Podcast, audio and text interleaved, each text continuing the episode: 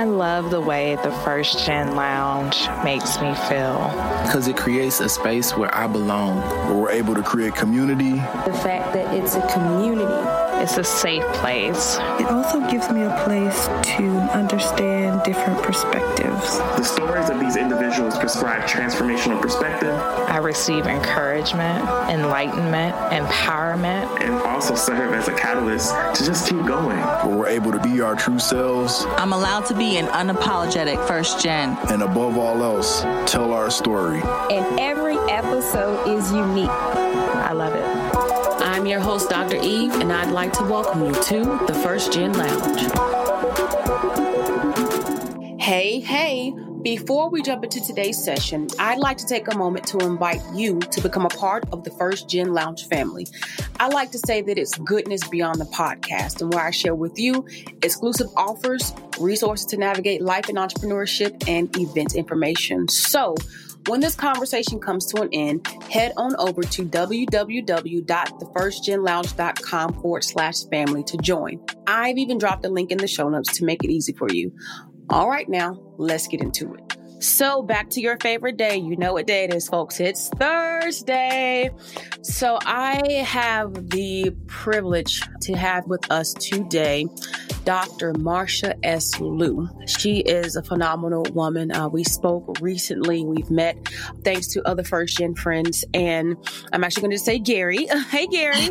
And definitely just am excited to have Dr. Lue on the show today to talk to us about what it's meant for her to be first generation, to pursue masters, a bachelor's, to get a doctorate, and to also have spent many years working in trio programs. But more specifically, we're going to talk about things that are important. I mean, don't we always? But I want to dive into something different today, talking about social justice, diversity, and even equity and inclusion, which is a really big deal and is so much of the reason why this podcast exists. So Dr. Lue, hello. Hello. Thank you so much for having me on your show. I'm really excited about it. You are so very welcome, and thank you for, for being in the space with us for the work that you're doing with trio scholars as you've done for many years. I'm like, oh gosh, she's a trio expert, and I love this because you not only live first gen, but you know it front and back professionally, which is really like awesome. I do. I've worked with trio programs since 2005. Oh yeah, so you love it. I'm, I'm, an old one in trio, that's for sure. An old one in trio, is that what they call it? Just say you are a senior expert in trio. We'll put it that I way. Yeah, senior expert sounds better. for sure. And then happy belated birthday. Oh, thank you. Thank You're so you. very welcome. I mean, it's, it's what is Scorpio season, is it? It is. Mm-hmm. It is. My husband's a Scorpio. We just celebrated his birthday as well. But yeah, Dr. Lue, tell us about yourself. Who are you? Where are you from? And even more of what you do beyond the trio stuff. Sure. Well, a little bit about me. Let's see. I grew up in a small Wisconsin town. It was a tourist town. So there were a lot of people there in the summer, but not so many people there around this time of year. You know, Labor Day kind of shut things down and it, it was slower. I grew up in a multicultural household. I am Korean American, but looking at me and growing up where I did near an Ojibwe reservation, I look like I'm Native American. Mm. Um, so as I grew up, I faced a lot of stereotypes as far as my identity people thought I was Native American and stereotyped me. And being a Scorpio and, and uh, being fiery as I am, raised by my parents, um, I, I, often spoke up and, and would correct people. And, and then I would get the stereotypes of being Asian American. So I, I faced a lot of barriers in that sense. And then when I got into school, I noticed a lot of my classmates, especially as I got into high school, they kind of knew what they needed to do to apply to college, how to figure out the FAFSA, which is terribly confusing even to this day for me at yeah. times, but they were pretty sufficient individuals and they could ask their mom and dad questions like, how do I apply to school? How do I pick my classes for college? And, and all those pieces that I just never really understood and had to kind of figure it out on my own because I didn't have trio programs there to guide me throughout high school and and didn't have that educational knowledge within my family. My folks went to school, but they did their two year and CNA and, and things like that. So going to a four year was new and very scary. So, what made you want to go to college in the first place? I dealt with a lot of stereotypes from adults as a kid which stereotyping people and being racist against people is not right. But when it's adult to children, that really bothered me. And mm. so I knew that if I wanted to be taken seriously, my education was going to take me far. And I knew I had to keep moving forward and and go into college and and figure that piece out and find my support system. My family's very supportive, but I knew I needed extra support. Extra support. How were you mm-hmm. able to find that extra support? Because again, you mentioned that you did not have TRIO programs available or any any access program for that matter. So I'm pretty sure it was one of those shot in the dark kind of things. But what was it or who was it that helped you out?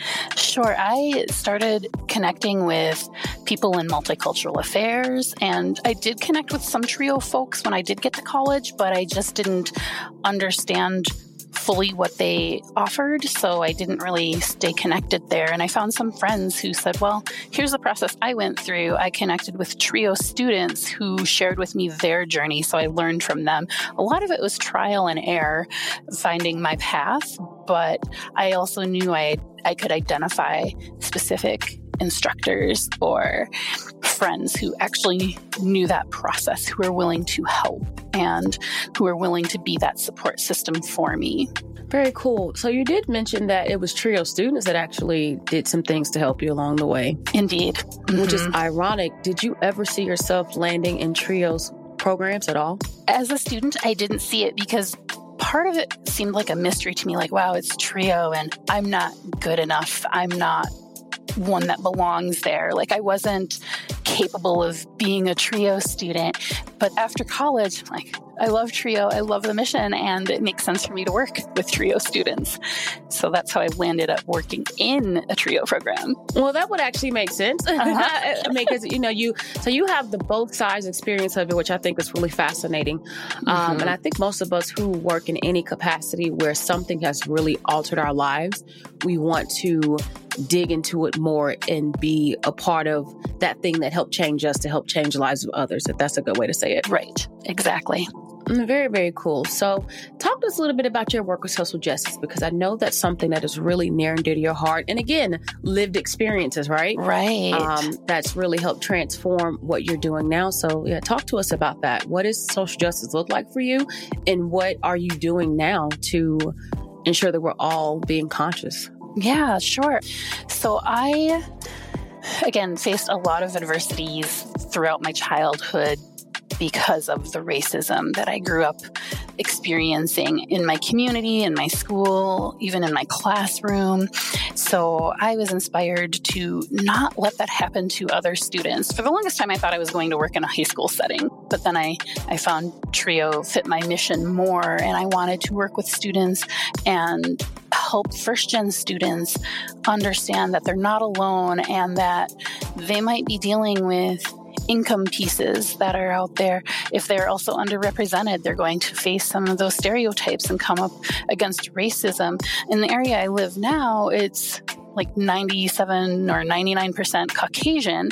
So there's wow. not a lot of people of color in our community. There's pockets, definitely pockets. There's great people doing wonderful social justice work. And knowing that that's going on, I'm like, how do I get more involved? So I started teaching some diversity and social justice classes to students who are going into education to be teachers or to be principals and administrators. And I am part of a blanket exercise team in this area of Minnesota where we take participants through the experiences of Native peoples in the United States. So, talking about boarding schools, missing and murdered Indigenous women. So, part of that mm. team educating the community as well and in my current position, I'm able to mesh those two together a bit where I'm using my community work and incorporating that into my diversity class with my students. And most most of our students are first generation. We're just in a area where it's populated with first generation folks. So that's what our TRIO program focuses on is first generation low income folks. That's really interesting work because again, thinking about it from the socioeconomic class perspective, mm-hmm. the ethnicity perspective, and the collegiate. So I, I, talk about the academic perspective of things, right. how much life changes based on what those things look like for us. Mm-hmm. And to be working, you know, with people of color, as a woman of color, you know, yourself and in an area, like you just said, is 90, how, many, how much percent? It was like 97 or maybe, I know at one point it was 99% when I first moved Ooh. here. So, wow. Right. Very Caucasian. And, uh, you know, and this isn't to just kind of put you on the spot question, but just, just wondering, that's pretty high. Like you're basically three of a hundred you know, which can feel really awkward. How do you have those conversations about social justice in spaces where, you know, when we talk about diversity, um, in some cases, we tend to talk about race and socioeconomic class if that comes up, but more than anything, race and gender. Mm-hmm. How do you have these conversations and not feel intimidated even in what you're doing?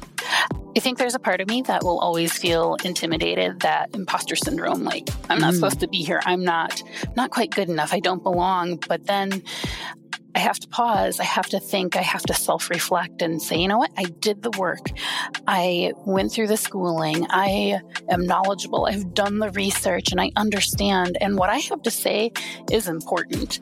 And people need mm-hmm. to hear that.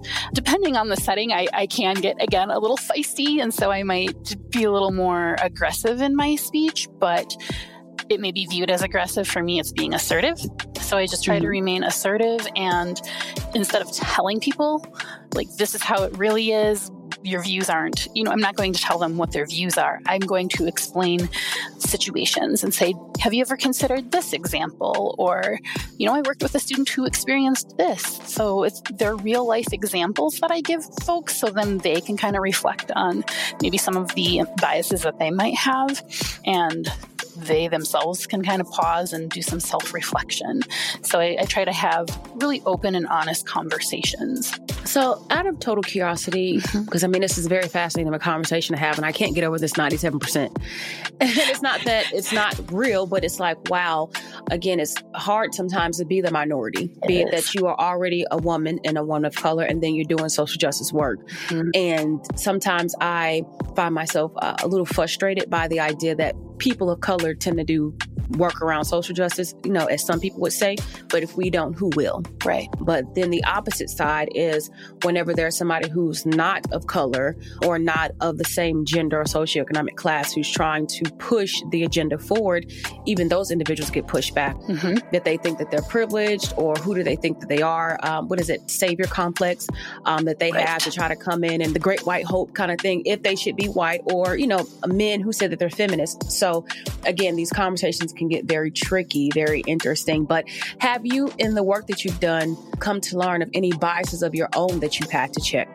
I think we're always going to have our own biases. And at times when I'm going into workshops or meetings, I might just have the thought like someone in this room is going to attack me. They're not going to have a good conversation. And I'm like, wait a second. Mm. Nope. Nope. That's a bias that I have because that's happened to me before mm. in workshops that I've done where I am attacked or people call me out saying, you know, I'm dreaming things up or whatever the case may be. So that is one bias that I, I just step back. And again, that self reflection piece comes into play. Um, I've studied martial arts in the past, so I've learned the importance of pausing and reflecting and really looking inward and understanding that, again, what I have to offer is worthy but mm-hmm. what my audience has to offer me is just as worthy. And it's a learning experience on both ends. I am lucky to be able to learn from all the folks who do come to my workshops or who are in my classrooms. And it's really something where I'm really just grateful to have folks teach me while I'm teaching them, if that makes sense. It makes a lot of sense. We are always students of life, and what makes us better teachers are being great students. Mm-hmm. So, you know, to go into any space, always being open to what others have to say, because everybody has an opinion, everybody has a thought, and we are always exposed to things that our lived experiences may not have exposed us to. So that's what I'm trying to say as well. Mm-hmm. One thing I love about education and, you know, you being a higher education professional and an instructor also understands sometimes your students say things to you, you're like, what? right. that's a thought. gosh, you know, you, you made me check myself. And and I and I've had this long belief as well that mentorship isn't just people who are older than me, but somebody who has more experience in something than I do. And sometimes that can be a college student mm-hmm. who's walked a different path, who's, you know, struggled with, let's just say maybe foster care. They can teach me about those systems and how things work. Or somebody who may have had a, a drug addicted parent I don't understand it. That wasn't my experience, but they can teach me some of the nuances that came with that lifestyle. So I'm always open to learning so I can be more sensitive as well. Mm-hmm. Yeah. Who or what has been the biggest influence on your success thus far? Because not only are you first gen for a bachelor's, you kept going. you went all the way to your doctorate. And I'm like, what is it with us? We just don't stop. but, but, you know, so so what was it that did it for you? Because again, nobody seemed to have really been encouraging it, but you knew that you were going to do it. Right. you went all the way. I did. It might have been a moment of weakness. I don't know. Um, but I, I, do know my my family was always very supportive. They're like, we don't know how to do this, but we're going to encourage you. We're going to be your biggest cheerleaders, and they have been. My I grew up hearing from my parents, you can be whatever you want to be you're just not going to live in our house for free until you're, you know, 50 years old. so I'm like, but I cook, so I can live in your house. I can stay with mom and dad forever. That's what I was thinking as a child. But they really, you know, encouraged me to go beyond and go outside the box. You know, they, they didn't want me to fit into a mold. They said, You're beyond that. You can do it. So I did. And I just found folks who encouraged that. I had very supportive friends. And at one point, I knew I wanted to be a school counselor. That was my thought. So I had to get my master's. So I guess for my master's, I thought, Well, I have no choice. I need it to do what I want to do. And then uh, it might have been 2008 or 9, I received a Woman of Color Award and I had an administrator. He was the affirmative action officer at the time. He said, You know, you've done so much in your life. I just have to ask, why don't you have your doctorate? And I stood there staring at him. I think my jaw dropped and I said, I I don't know why I don't have my doctorate. And he looked at me and he said, I think you should really think about your answer then because you don't really have a good answer as to why you don't have one. Mm. I thought, okay, that is a really good point. So I literally ran up to my office and I contacted a school and I said, I'm ready, let's do it. so I, I applied that same day and had an interview the following week and was accepted. so it wow. was it was crazy, but it was it was a great process all in all. No time wasted. no, at not at all. I mean, the dissertation part, you know, there was probably some tears involved, but all in all, it was very much worth it. Mm, it, it always is. I think that all the time. When I look back, I'm like, it was really a struggle. And it was really the most challenging thing I've ever done emotionally, spiritually, sometimes physically, uh-huh. depending on how much work I had to get done. Like, did I really have the to the time or just the the mental capacity to read one more paragraph. But in the end, you know, you're grateful for it, for it all. And, you know, just telling you candidly, it's a reason why I'm not really a stickler about, hey, call me doctor, but I'm very particular about calling people doctor who are not like people who are working on it because I'm like, you haven't gotten it right. yet. and you know and and it's not to be offended to them but i kind of feel offended that you know i mean somebody like dr dre that's one thing you know honestly right. it really is but people who are actually working on degrees and they're like you know even social media names doctor something i'm like oh no mm-hmm. because until you actually make it over the finish line do you really understand what this process means but hey that's my two cents um, in my my little tangent so dr lue you know i i proudly call you because because, like you said, a lot of tears. Mm-hmm. And I used to think every couple days I was going to drop out. Right. I'm like, I'm, I'm, over this. I'm going home. Uh-huh. But the doctorate is something that, as especially the first gen, I think this is where we have an advantage. We have a different resilience mm-hmm. that we know it's only hard right now, but because of what we've been through, and you know, like the the gentleman that spoke with you, listening to your story, why are you not? And so to know what we've been through and to think about what the process of becoming a doctor is, you know, from an academic standpoint, why not Dr. Lue? So he was right. Why not?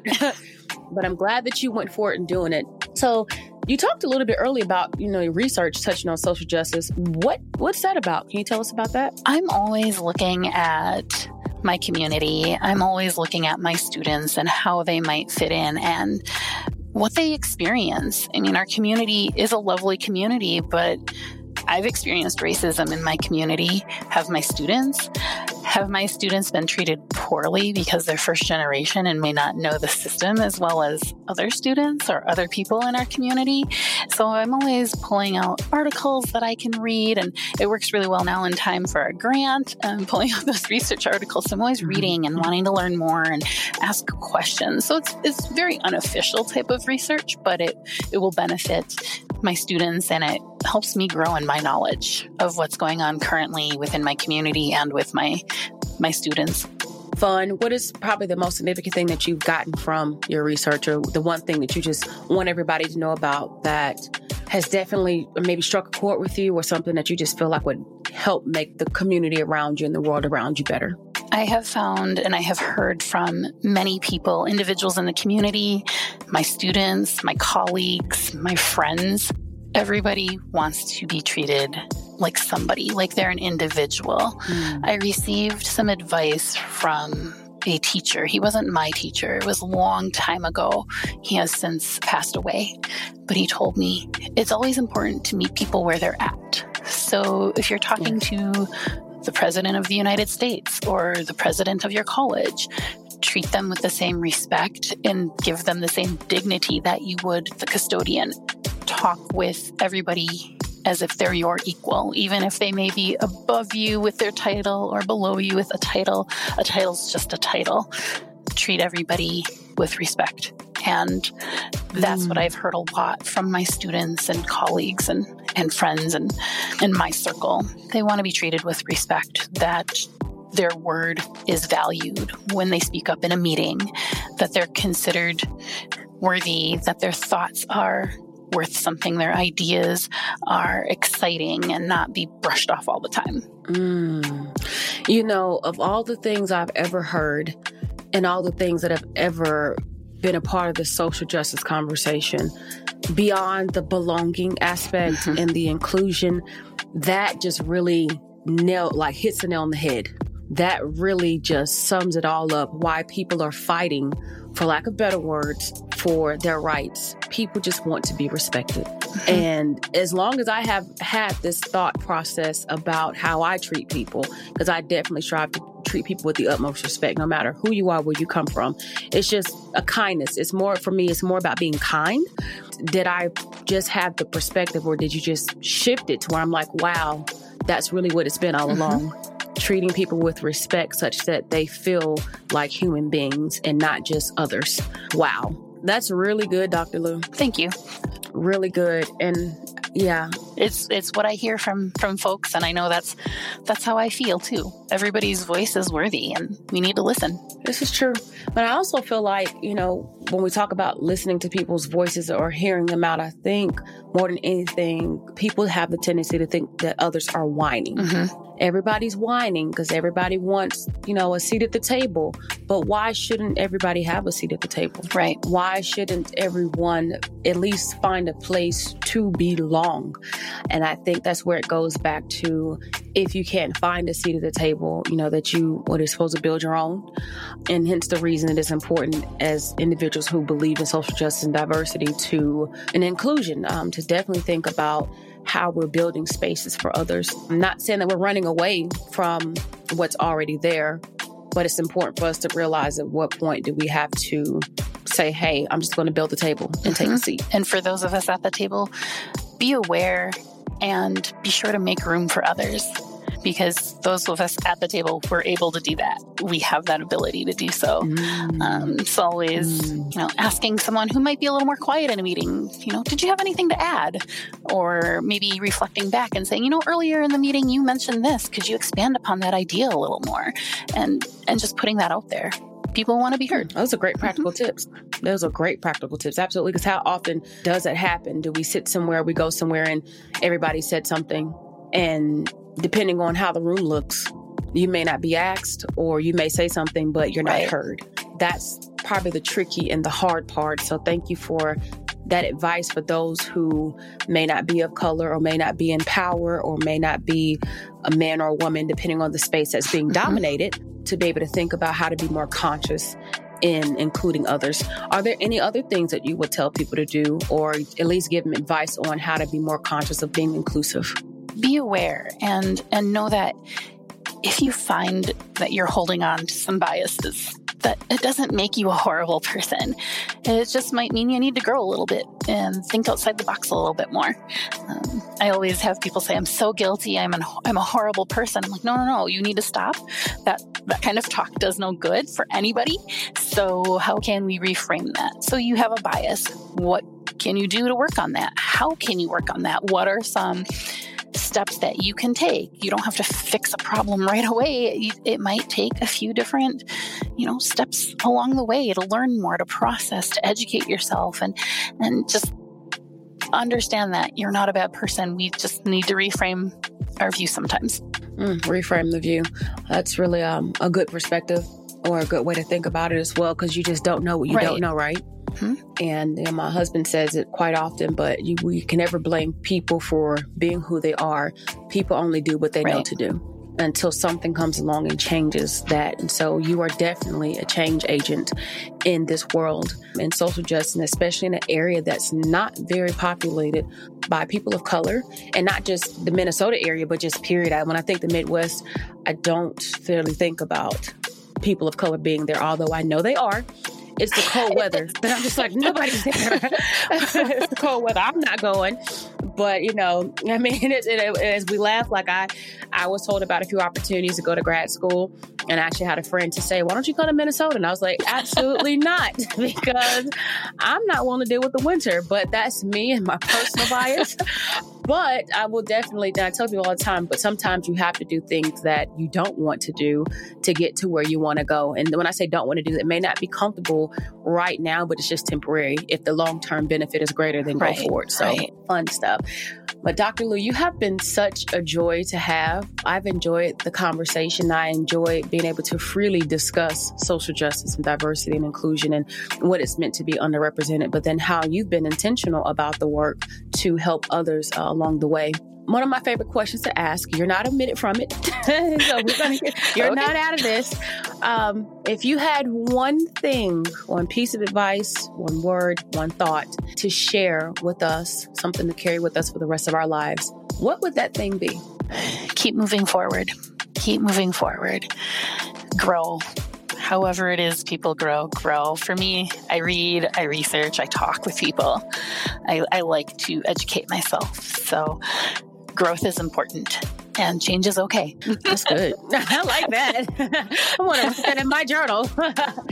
grow however you may grow. Oh, I really, really like that. Well, Dr. Lue, where on social media or the internet, wherever it may be, would you like for the people to find you? Yeah, I am on Facebook and on LinkedIn. Folks can feel free to send me a friend request. That's certainly not a problem. It's just a headshot of me, so I don't have anything too terribly exciting or flashy on my Facebook page, but LinkedIn as well under Dr. M. Lue, I believe. I might put MS in there, but M. Lue fun stuff. Well, Dr. Again, thank you for your time, for what you're doing, again, to just change the world, for being outstanding first gen, especially one in higher ed and doing the trio work, which is no easy task, but you're doing it. And, you know, the commitment to it is definitely making a difference. So thank you for that. Thank you so much for taking time to talk with me today. I've really enjoyed it.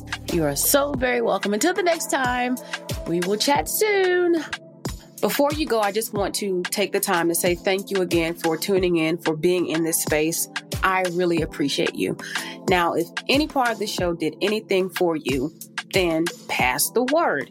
Tell a friend, you know, text, email, DM, let them know about the First Gen Lounge so we can continue to inspire others that are around us. I want you to come back and kick it again, but in the meantime, keep pressing forward.